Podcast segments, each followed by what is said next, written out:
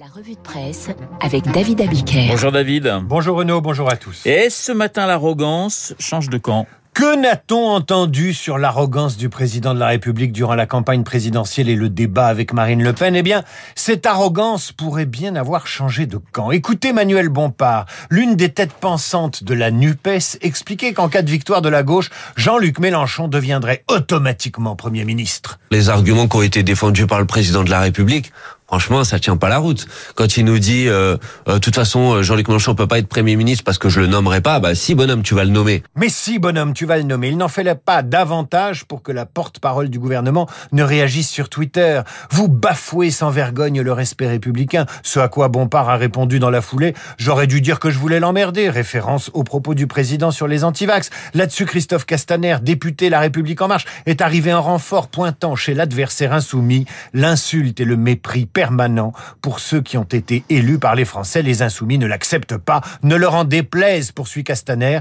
Les Français ont choisi et confirmeront leur choix dès le 19 juin. Voilà de quoi réveiller un peu la campagne endormie des législatives et mettre du baume au cœur de la Macronie. Car ce matin, le Figaro titre L'inquiétude monte à l'Elysée face à la progression de la NUPES dans les sondages. Le compilateur de sondages du Huffington Post donne aussi une courte avance à En Marche à 26,4% quand la NUPES est moins d'un point derrière et le Rassemblement national à 21%.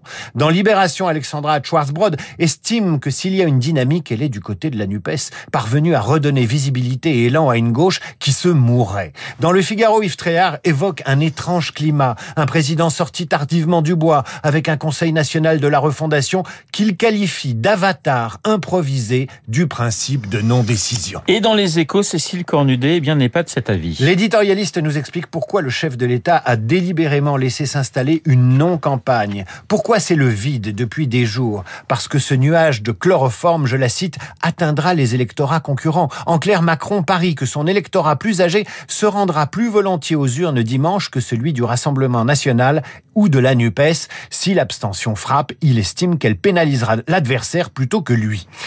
Mais cette non-campagne a deux inconvénients, conclut-elle. Elle laisse la place aux polémiques et ne tranche pas les débats à venir. La polémique du jour oppose euh, Jean-Luc Mélenchon à la police. La police tue, a tweeté dimanche Jean-Luc Mélenchon après le décès d'une passagère tuée samedi à Paris à la suite d'un contrôle routier. La veille, il postait également ce message sur le réseau social.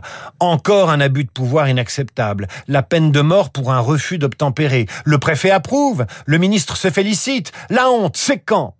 Il a peut-être tweeté un peu vite, le leader insoumis. Non seulement il s'est mis à dos le syndicat de police Alliance, mais il Vous donne... l'avez déjà à dos depuis un certain temps quand même. Hein oui, oui, non, je vais vous raconter. Mais il donne l'impression, au nom de l'état de droit, d'un laxisme vis-à-vis de la délinquance. Libération rappelle que les conditions de la légitime défense pour la police ont été précisées dans un texte de loi de 2017. Ce texte a été voté après qu'un policier a été brûlé grièvement à Viry-Châtillon par les flammes d'un cocktail Molotov. Il assouplit les conditions d'ouverture du feu par les policiers. Ainsi peuvent-ils seulement faire usage de leur arme en cas d'absolue nécessité et de manière strictement proportionnée. Et cette loi introduit des cas spécifiques, notamment le cas des conducteurs qui refusent d'obtempérer à l'ordre d'arrêt. L'usage des armes est alors possible si les occupants sont susceptibles de perpétrer dans leur fuite des atteintes à la vie des agents ou à leur intégrité physique ou à celle d'autrui. Et Libération note que depuis cette loi, la police dégaine davantage et notamment contre des véhicules. Alors quelle conclusion en tirer? Que la loi est bonne car elle correspond à des situations en augmentation ou qu'elle est mauvaise parce que le comportement des policiers français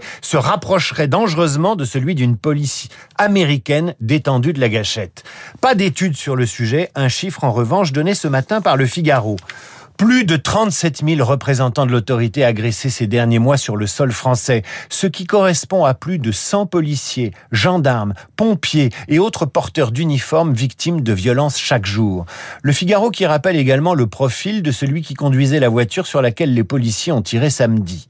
38 ans, enraciné dans la délinquance, de multiples mentions au fichier de traitement des antécédents judiciaires, figuré au fichier des personnes recherchées, roulé sans permis, celui-ci ayant été annulé. Malgré ce pédigré, malgré ce pédigré, Mélenchon a tweeté plus vite que son ombre, braquant contre lui la totalité de la classe politique, nous explique le Parisien aujourd'hui en France. Darmanin d'abord, en bon ministre de l'Intérieur, proche de la troupe, a immédiatement réagi aux propos de l'insoumis, défendant des policiers qui méritent le respect. Marine Le Pen a dénoncé des propos d'une violence inouïe. Le socialiste Stéphane Le Foll a jugé indigne les déclarations de quelqu'un qui prétend gouverner la France. Mélenchon persiste pourtant dans l'outrance et le mépris de nos forces de l'ordre, a lancé Robin Reda, candidat macroniste dans l'Essonne. Et bien sûr, le syndicat Alliance dans le viseur de Jean-Luc Mélenchon. Le Figaro rappelle que le 1er juin, Jean-Luc Mélenchon a qualifié le syndicat Alliance Police de secte. Durant la campagne présidentielle, songeant sans doute aux manifestations des Gilets jaunes, il avait évoqué une police violente qui fait ce qu'elle veut. En mai dernier, il avait encore qualifié le syndicat Alliance de factieux. Que dit un représentant d'Alliance au Figaro ce matin? Les voyous n'ont plus peur des policiers et c'est l'impunité qu'on encourage en mettant sans cesse en cause les collègues qui risquent leur vie sur le terrain pour défendre celle des autres. On déplore en France un refus d'obtempérer toutes les 20 secondes. Avec la présomption de légitime défense réclamée par Alliance, il ne s'agit pas, dit-il, de rendre le policier intouchable, mais seulement de renverser la charge de On ne peut pas continuer à considérer par principe qu'un policier qui fait un usage de son arme en intervention est potentiellement un meurtrier. Mélenchon a fait ressurgir par son tweet le débat sur la légitime défense des policiers et la présomption d'innocence. Et c'est vrai que le lecteur des journaux dans ces affaires à répétition est surpris, voire scandalisé ce matin, même s'il est attaché à l'état de droit. Les policiers sont davantage mis à l'index dans la presse que les voyous qui refusent d'obtempérer et se servent parfois de leur véhicule comme d'une arme. Délinquants Assurément. Récidiviste Souvent. Armé Fréquemment. Est-ce que ça inspire les tweets de Jean-Luc Mélenchon? Pas vraiment. Mais le tweet de Jean-Luc Mélenchon, lui, vous inspire, mon cher David. La revue de presse de David Abiker, comme tous les matins sur l'antenne de Radio Classique. Dans un instant, Guillaume Durand et Esprit Libre avec ma consoeur du Figaro, Eugénie Bastier. Bonjour Exactement. Guillaume. Exactement. Salut Renaud. Et dans un instant donc, Guillaume.